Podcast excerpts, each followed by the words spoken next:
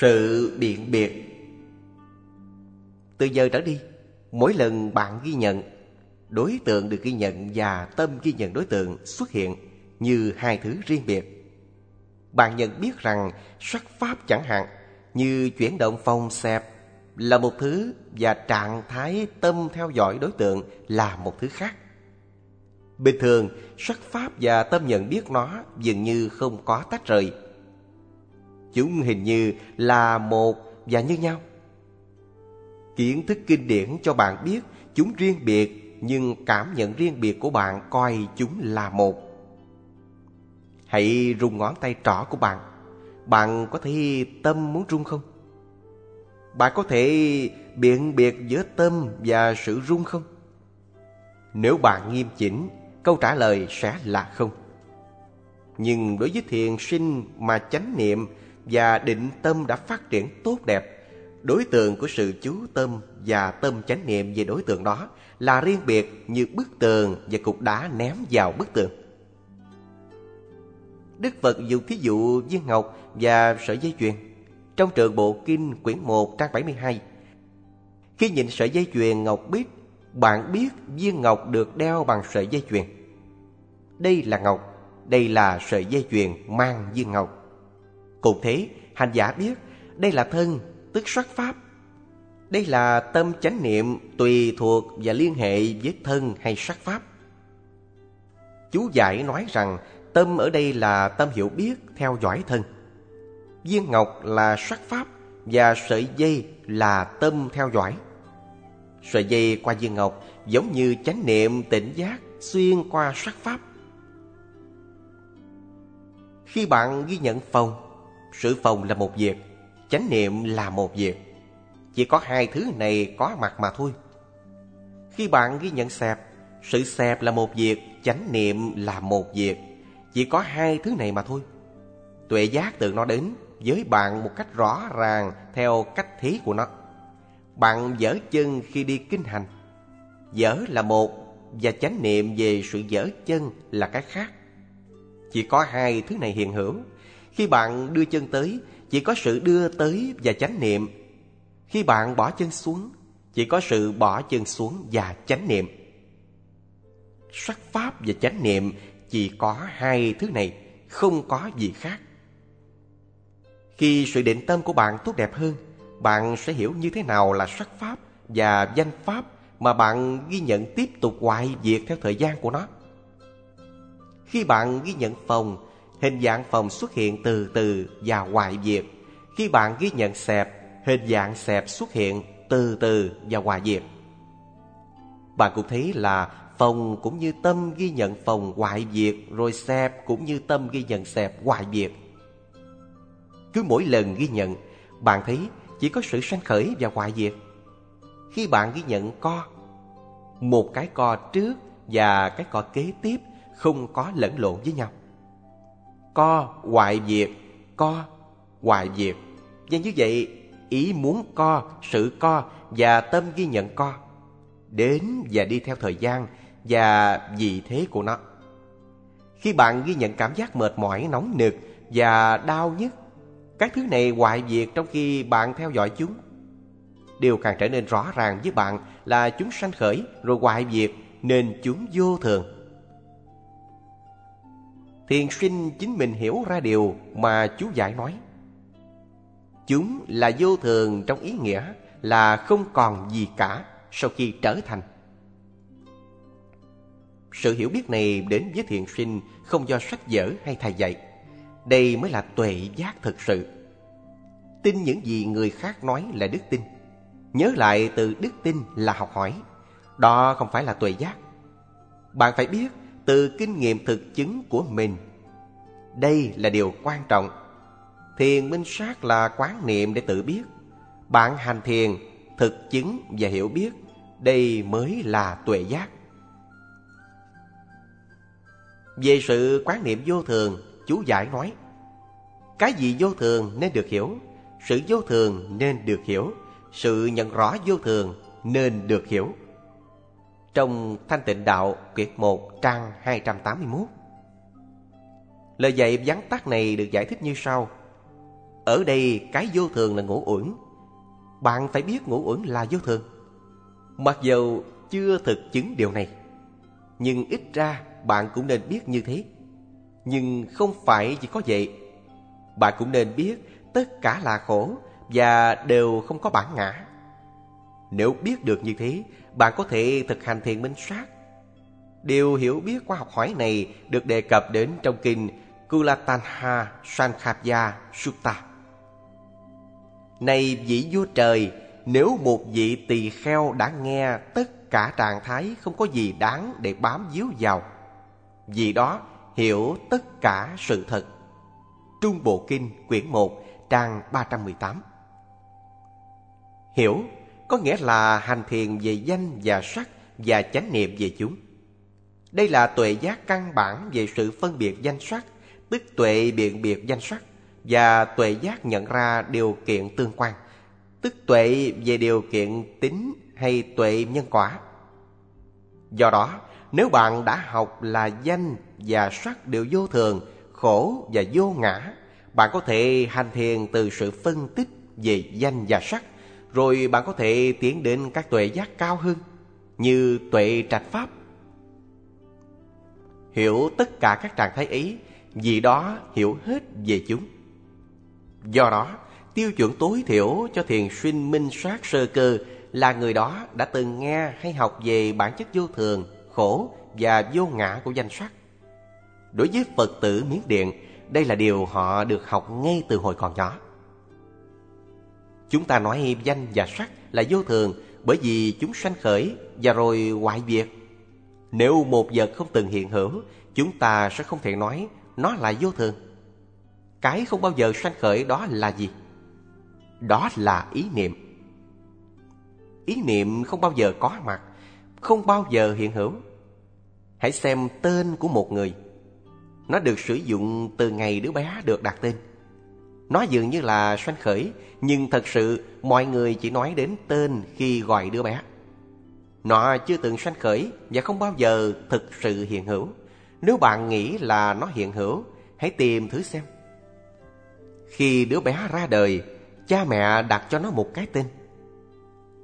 Giả sử có một đứa bé được đặt tên là Hồng Tiểu Chủ. Trước lễ đặt tên, cái tên Hồng Tiểu Chủ không có ai biết đến. Nhưng kể từ ngày đứa bé được đặt tên, mọi người bắt đầu gọi cậu là Hồng Tiểu Chủ. Nhưng chúng ta không thể nói cái tên sanh khởi kể từ lúc đó. Cái tên Hồng Tiểu Chủ không thực sự hiện hữu. Chúng ta hãy thử tìm xem. Có phải cái tên Hồng Tiểu Chủ ở trong thân của cậu bé Trên đầu, bên hông, nơi mặt? Không, nó không có ở đâu cả. Mọi người đồng ý gọi cậu là Hồng Tiểu Chủ Và chỉ có vậy thôi. Nếu cậu chết, Tên có chết theo với cậu không? Không. Bao lâu mọi người chưa quên nó? Cái tên vẫn còn đó. Do đó mà nói rằng Tên hay họ không bao giờ bị hủy hoại. Chỉ khi nào mọi người quên Thì tên Hồng Tiểu Chủ sẽ biến mất. Nhưng nó không bị hủy hoại. Nếu có người tái lập, Nó sẽ có mặt trở lại. Hãy nghĩ đến các tên của Bồ Tát trong túc sanh truyện. Yasantara Mahosaha Maharanaka Vipura Timiya, Nemi. Những tên này được biết đến vào thời đại của câu chuyện Nhưng rồi biến mất hàng triệu năm Cho đến khi Đức Phật tái lập chúng. Bốn A Tăng Kỳ và một trăm ngàn đại kiếp trước đây A Tăng Kỳ là một con số bắt đầu bằng số một và tiếp theo bởi 140 số không Tên của Phật Dipankara, tức Phật Nhiên Đăng. Và tên của đạo sĩ Submepha, tức Thiện Huệ rất nổi tiếng. Nhưng sau đó biến mất, rồi Đức Phật của chúng ta đã tái lập và chúng ta biết đến những tên này. Bao lâu giáo pháp của Đức Phật còn bấy lâu chúng ta sẽ còn được biết đến. Khi Phật giáo không còn nữa trên trái đất, các tên này cũng sẽ bị quên lãng. Nhưng nếu vị Phật tương lai ra đời và nói lại, những tên này sẽ được biết trở lại. Do đó, ý niệm tên gọi chỉ là quy ước mà thôi. Chúng không bao giờ hiện hữu, chúng chưa từng có mặt và sẽ không khi nào có mặt. Chúng không hề sanh khởi, cho nên chúng ta không thể nói chúng hoại diệt, hay chúng ta không thể nói chúng là vô thường. Bất cứ ý niệm nào cũng đều vậy cả, không hiện hữu, không trở thành, không hoại diệt, do đó không vô thường. Niết bàn mặc dầu là một thực tại, không thể nói là vô thường, bởi vì nó không sanh khởi hay hoại diệt. Nó được xem là trường cửu, bởi vì nó là sự an bình mãi mãi.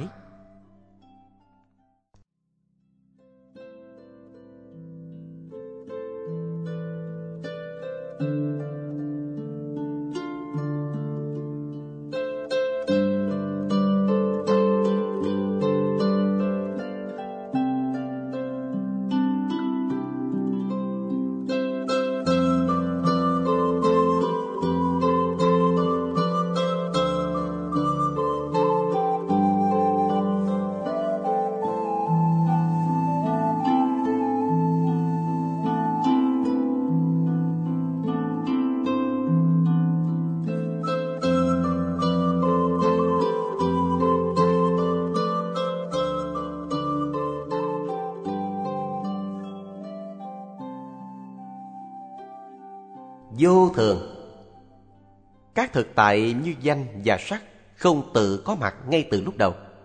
Chúng sanh khởi khi có nguyên nhân, sau khi sanh khởi chúng hoại diệt.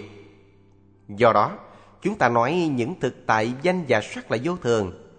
Hãy lấy sự thấy làm ví dụ. Lúc đầu đâu có sự thấy, nhưng nếu có mắt tốt, đối tượng, ánh sáng, sự chú ý nơi đối tượng và khi bốn điều này cùng gặp nhau thì sẽ có sự thấy.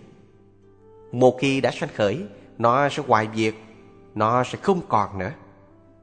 Do đó, chúng ta nói sự thấy là vô thường. Thật không dễ dàng cho người thường biết được sự thấy là vô thường. Sự nghe dễ hiểu hơn, không có sự nghe lúc ban đầu. Nhưng nếu có tai tốt, âm thanh không bị cản ngăn, và sự chú ý của bạn cùng gặp gỡ nhau thì sẽ có sự nghe. Nó sanh khởi và rồi hoại diệt, do đó chúng ta nói sự nghe là vô thường. Bây giờ các bạn đang nghe sư giảng, bạn nghe từ tiếng này đến tiếng khác. Một khi bạn đã nghe, chúng biến mất. Hãy lắng nghe. Tiếng, tiếng, tiếng. Khi sư nói tờ, bạn nghe và không còn gì nữa. Khi sư nói Yến Bạn nghe. Rồi nó biến mất. Đó là cách chúng sanh khởi và hoại diệt Tương tự như vậy đối với mọi hiện tượng tâm vật lý khác. Chúng đến và đi Thấy, nghe, ngửi, nếm, đụng, suy nghĩ Co, duỗi, di chuyển Tất cả đến và đi. Bởi vì chúng tiếp tục hoại diệt Chúng ta nói chúng là vô thường trong những thứ này, sự đoạn diệt của tâm rất rõ ràng. Nếu tâm của bạn phóng đi khi bạn đang ghi nhận phòng xẹp, bạn hãy ghi nhận phóng tâm. Khi bạn ghi nhận, phóng tâm không còn nữa. Nó đã biến đi. Như vậy, trước đó nó không có mặt, nhưng sau đó sanh khởi và khi bạn ghi nhận và nó hoài diệt. Do đó, chúng ta nói nó là vô thường. Sự đoạn diệt của một khổ thọ cũng rõ ràng như vậy. Khi bạn tiếp tục ghi nhận phòng xẹp, cảm giác mỏi mệt nóng nực hay đau nhức xuất hiện một nơi nào đó trên cơ thể. Nếu bạn để tâm vào nơi đó và ghi nhận mệt mệt, đôi khi nó biến mất hoàn toàn và đôi khi ít nhất nó cũng biến mất trong khi bạn ghi nhận. Do đó, nó là vô thường. Thiền sinh kinh nghiệm đặc tánh vô thường của khổ thọ ghi nhận sự sanh khởi và hoại diệt của nó. Sự thực chứng bản chất trôi chảy nhanh chóng của các sự vật là vô thường quán. Chỉ suy nghiệm mà không tự thân kinh nghiệm vô thường thì không phải là tuệ giác thật sự. Không hành thiền, bạn sẽ không biết những gì sanh khởi và những gì hoại diệt. Đó chỉ là kiến thức từ kinh điển hay sách vở. Có thể đó là điều thiện lành nhưng không phải là tuệ giác thật sự. Tuệ giác thật sự là những gì chính mình nhờ thiền tập biết được về sự vật khi chúng sanh khởi và hoại diệt. Trong cử tọa này có rất nhiều thiền sinh đã đạt tuệ giác này. Sư không phải chỉ giảng từ chính kinh nghiệm của sư mà thôi. Cũng không phải chỉ căn cứ từ kinh nghiệm của 40 hay 50 môn đệ của sư. Có hàng trăm người như vậy. Các thiền sinh sơ cơ có lẽ chưa có kinh nghiệm rõ ràng như thế, không có dễ như vậy đâu. Nhưng cũng không phải quá khó để mà không đạt được. Nếu các bạn hành thiện tích cực như được chỉ dẫn, các bạn sẽ có được tuệ giác này. Nếu không, không thể nào có được. Bằng cấp, tiếng tâm, danh dự đều là kết quả của sự làm việc cực nhọc. Không đau đớn, không kết quả. Tuệ giác của Phật cũng vậy. Phải thực hành mới có được. Khi định tâm trở nên sắc bén hơn, bạn sẽ có khả năng thấy được một số lượng lớn những chập tư tưởng trong một cử động co hay duỗi tay chân. Bạn sẽ thấy một số lượng lớn những chập tư tưởng sanh khởi liên tiếp nhau khi có ý muốn co hay duỗi. Tương tự như vậy đối với đi. Trong một cái chớp mắt, có một số lượng lớn những chập tư tưởng sanh khởi. Bạn phải ghi nhận tất cả những thoáng tôm này khi chúng sanh khởi. Nếu không gọi tới được, bạn chỉ cần niệm ghi nhận, ghi nhận.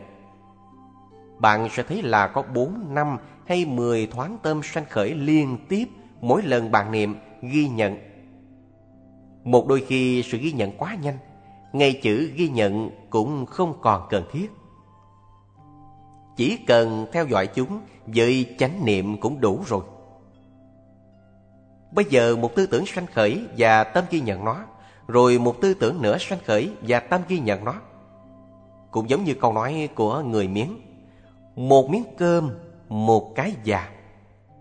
Cứ mỗi tư tưởng sanh khởi có một tâm theo dõi ghi nhận nó. Khi bạn ghi nhận được như vậy, những sự sanh khởi và hoại diệt sẽ rõ ràng đối với bạn.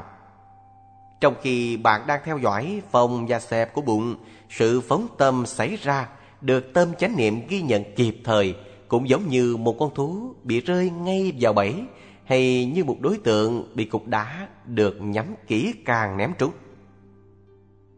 Và một khi được ghi nhận, nó sẽ biến mất bạn thấy điều này rõ ràng như đang nắm nó trong tay của mình. Bạn cũng thấy tương tự như vậy bất cứ lúc nào có tâm sanh khởi. Khi cảm giác mệt mỏi sanh khởi, bạn ghi nhận mệt và nó biến mất. Nó sẽ sanh khởi lại và biến mất nữa. Sự hoại diệt này sẽ trở nên rõ ràng hơn ở những tầng tuệ giác cao hơn. Mệt ghi nhận biến mất, mệt ghi nhận biến mất. Chúng biến đi từng cái một Không có sự liên hệ nào giữa cái mệt này và cái mệt kế tiếp Đối với cơn đau cũng vậy Đau ghi nhận biến mất Đau ghi nhận biến mất Mỗi cơn đau biến mất khi được ghi nhận Cơn đau này không lẫn lộn với cơn đau khác Các cơn đau riêng biệt với nhau Đối với người thường Không có việc nhận ra sự gián đoạn của cảm giác mệt mỏi hay đau đớn Hình như họ cảm thấy mệt mỏi hay đau liên tục trong một thời gian dài. Thực ra không có sự mệt mỏi hay đau nhất lâu. Một cơn mệt và một cơn mệt khác kế tiếp, một cơn đau và kế tiếp là một cơn đau khác, rất ngắn ngủi và riêng biệt. Thiền sinh thấy rõ điều này khi chánh niệm ghi nhận chúng. Khi ghi nhận phòng, sự phòng xảy ra từ từ và đoạn diệt từng mức độ. Khi ghi nhận xẹp, sự xẹp đến và đi theo từng mức độ. Người bình thường không biết điều này nghĩ rằng pháp niệm phòng xẹp chỉ thấy được hình dạng của bụng. Do đó, từ kinh nghiệm của chính họ, họ nghĩ thiền sinh sẽ cũng chỉ thấy hình dạng của bụng mà thôi. Một vài người chỉ trích kết quả này. Vui lòng đừng nói theo sự ức đoán. Hãy cố gắng thực tập rồi sẽ thấy. Nếu tinh tấn đủ, bạn sẽ biết ghi nhận co, bạn sẽ thấy rõ ràng nó sanh khởi và hoại diệt, sanh khởi và hoại diệt như thế nào. Từ cử động này đến cử động kế tiếp. Bây giờ bạn hiểu những lời kinh dạy rằng các thực tại như tâm và thân không di chuyển từ nơi này đến nơi khác. Người thường nghĩ rằng một bàn tay di chuyển, cũng cùng là bàn tay trước khi co. Họ nghĩ cùng một bàn tay đưa vào và đưa ra.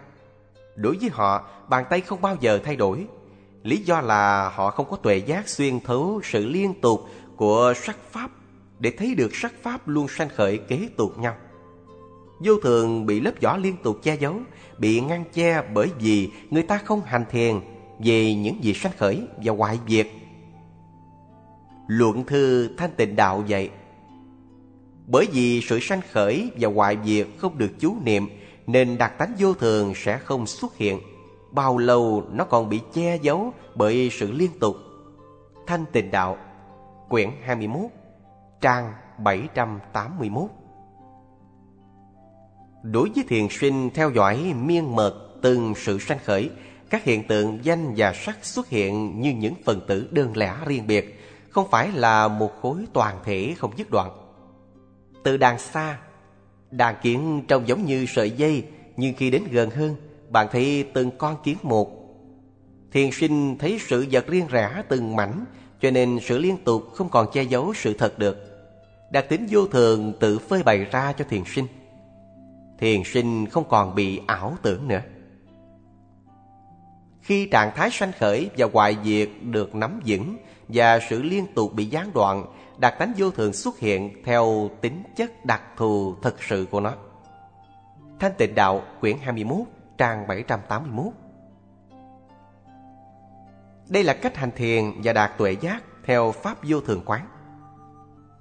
Chỉ suy niệm mà không hành thiền sẽ không đưa đến tuệ giác này.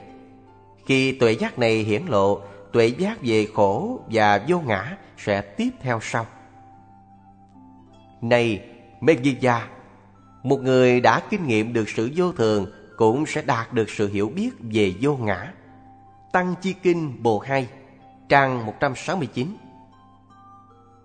làm sao bạn cho những gì mình biết rất rõ có thể sanh khởi và hoại diệt là ta, bản ngã, một chúng sanh? Con người sở dĩ bám víu vào bản ngã bởi vì họ nghĩ mình là một người giống nhau trong suốt cuộc đời. Một khi bạn thấy rõ ràng từ kinh nghiệm của chính bạn rằng cuộc đời chẳng là gì khác hơn là sự kết hợp của những gì sanh khởi và hoại diệt không ngừng. Bạn sẽ không còn dính mắc vào tự ngã nữa. Một vài người cứng đầu cho rằng kinh này chỉ dành cho Megidya mà thôi. Đây là điều không nên nói. Chúng tôi e rằng rồi sẽ có những người khác đến nói rằng những gì Đức Phật dạy chỉ dành cho những người cùng thời với Ngài, không phải cho chúng ta ngày nay. Tuy nhiên, lời dạy này không phải chỉ tìm thấy trong bản kinh đó thôi. Trong kinh Sambuhi Sutta, Đức Phật dạy này chư tỳ kheo, đối với một người đã thân chứng được vô thường, sự tri giác về vô ngã cũng được thiết lập. Tăng Chi Bộ Kinh, quyển 3, trang 165. Và nếu một người thân chứng được sự vô thường, người đó cũng thân chứng được sự khổ luôn. Thiền sinh thân chứng mọi sự sanh khởi và hoại diệt có thể thấy luôn hai biến cố sanh khởi và hoại diệt đã không ngừng áp đảo họ như thế nào. Chú giải kinh Sambuhi Sutta vậy. Khi đặc tính vô thường được tuệ tri, đặc tính vô ngã cũng được tuệ tri. Bởi vì một khi một trong ba đặc tính được tuệ tri, hai đặc tính kia cũng được tuệ tri luôn. Do đó, thấu hiểu được đặc tính vô thường là điều hết sức quan trọng.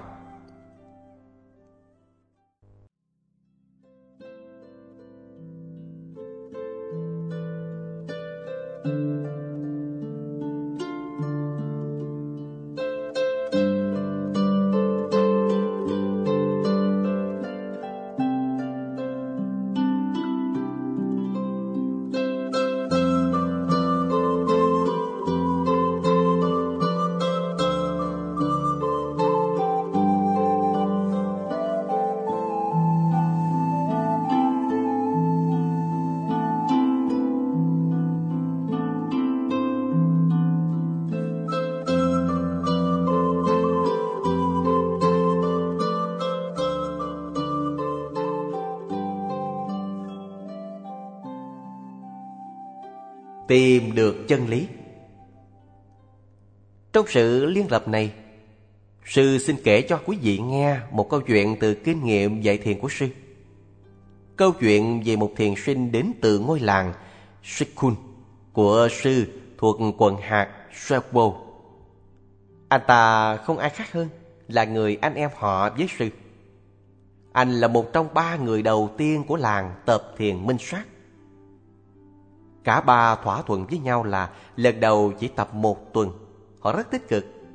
Họ đem theo thuốc hút và trầu cao để dùng mỗi ngày một lần. Nhưng khi từ nơi ẩn cư hành thiền về nhà, họ mang về tất cả thuốc hút và trầu cao chưa hề đụng tới. Họ tinh tấn đến nỗi chỉ trong ba ngày đã đạt được tuệ sanh diệt. Họ thỏa thích khi kinh nghiệm được sự khinh an và thấy ánh sáng rạng ngời ở chung quanh. Chỉ đến tuổi già như thế này chúng ta mới khám phá chân lý. Họ vui mừng thốt lên như vậy bởi vì họ là những người đầu tiên trong làng thực tập thiền nên sư nghĩ để cho họ tự nhiên với niềm vui của họ và chỉ dặn tiếp tục ghi nhận. Sư không dạy họ ghi nhận về tâm quan hỷ đó. Vì thế, mặc dầu tiếp tục hành thiền thêm bốn ngày, họ không đạt thêm tiến bộ nào nữa cả. Sau vài ngày nghỉ, họ đến trở lại hành thiền thêm một tuần. Người anh em họ của sư đạt được tuệ diệt, mặc dù anh ta ghi nhận phong xẹp ngồi. Anh ta không thấy hình dạng của bụng và cơ thể của anh dường như biến mất, cho nên anh phải lấy tay rờ để xem là còn đó hay không. Anh ta kể lại với sư như vậy. Và bất cứ lúc nào anh nhìn hay thấy, mọi thứ dường như tan biến và tung dở ra. Mặt đất anh nhìn đang tan biến và cây cối cũng vậy. Tất cả đều ngược lại với những gì anh ta từng nghĩ về mọi vật. Anh bắt đầu thắc mắc. Anh chưa bao giờ nghĩ những sự vật bên ngoài như đất, cây, thân cây, vân vân có thể tan dở không ngừng như vậy. Anh ta nghĩ chúng tồn tại khá lâu và chỉ hoại diệt sau một khoảng thời gian dài mà thôi. Bây giờ, khi tuệ minh sát phát triển đều đặn nhờ thiền tập, sự sanh khởi và hoại diệt của các hiện tượng phơi bày một cách tự nhiên mà không cần sự ghi nhận đặc biệt của anh về chúng nữa. Chúng trôi qua, tan dở ngay trước mắt anh. Tất cả đều trái ngược với những gì anh tin tưởng trước đây. Có lẽ nhãn quan của anh bị trục trặc chăng?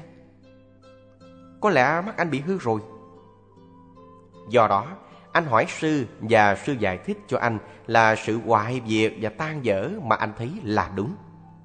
Khi tuệ giác của bạn sắc bén và nhanh hơn, mọi vật phơi bày sự sách diệt mà không cần bạn phải hành thiền về chúng.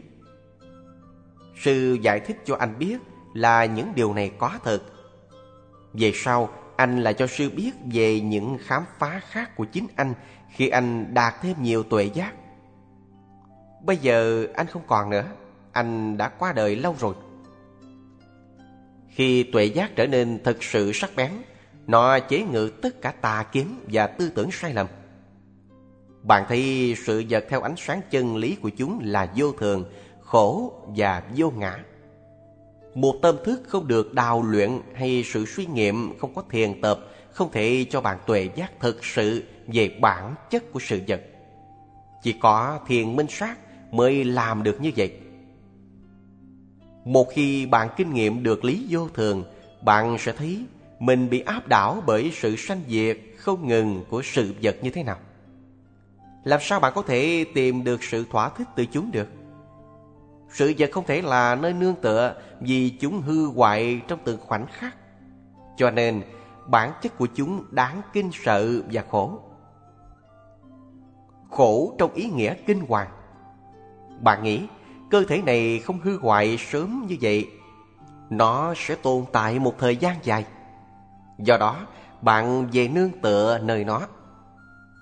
Nhưng bây giờ khi hành thiền, bạn chỉ thấy sự sanh diệt không ngừng nếu không có cái mới sanh khởi kế tiếp các hiện tượng danh sắc và hoại diệt, con người sẽ chết.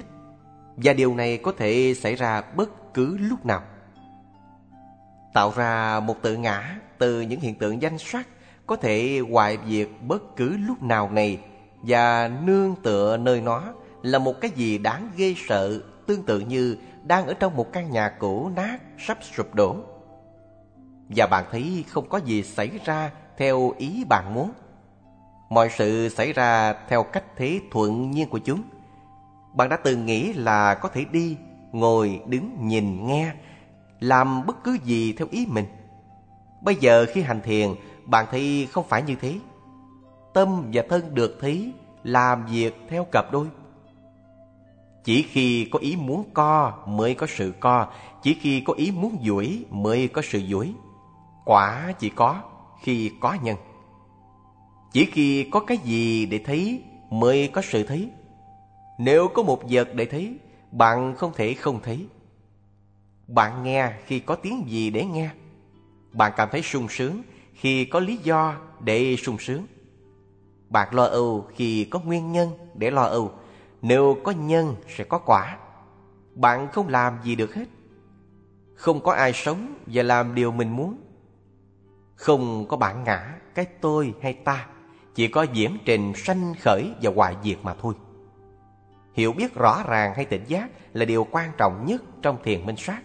Dĩ nhiên, bạn sẽ có hỷ lạc, khinh an, ánh sáng trong khi hành thiền, nhưng đó không phải là điều quan trọng trong thiền tập. Điều quan trọng là thấu hiểu được sự vô thường, khổ và vô ngã. Các đặc tính này sẽ hiện rõ đến bạn khi bạn tiếp tục hành thiền đúng theo sự chỉ dẫn.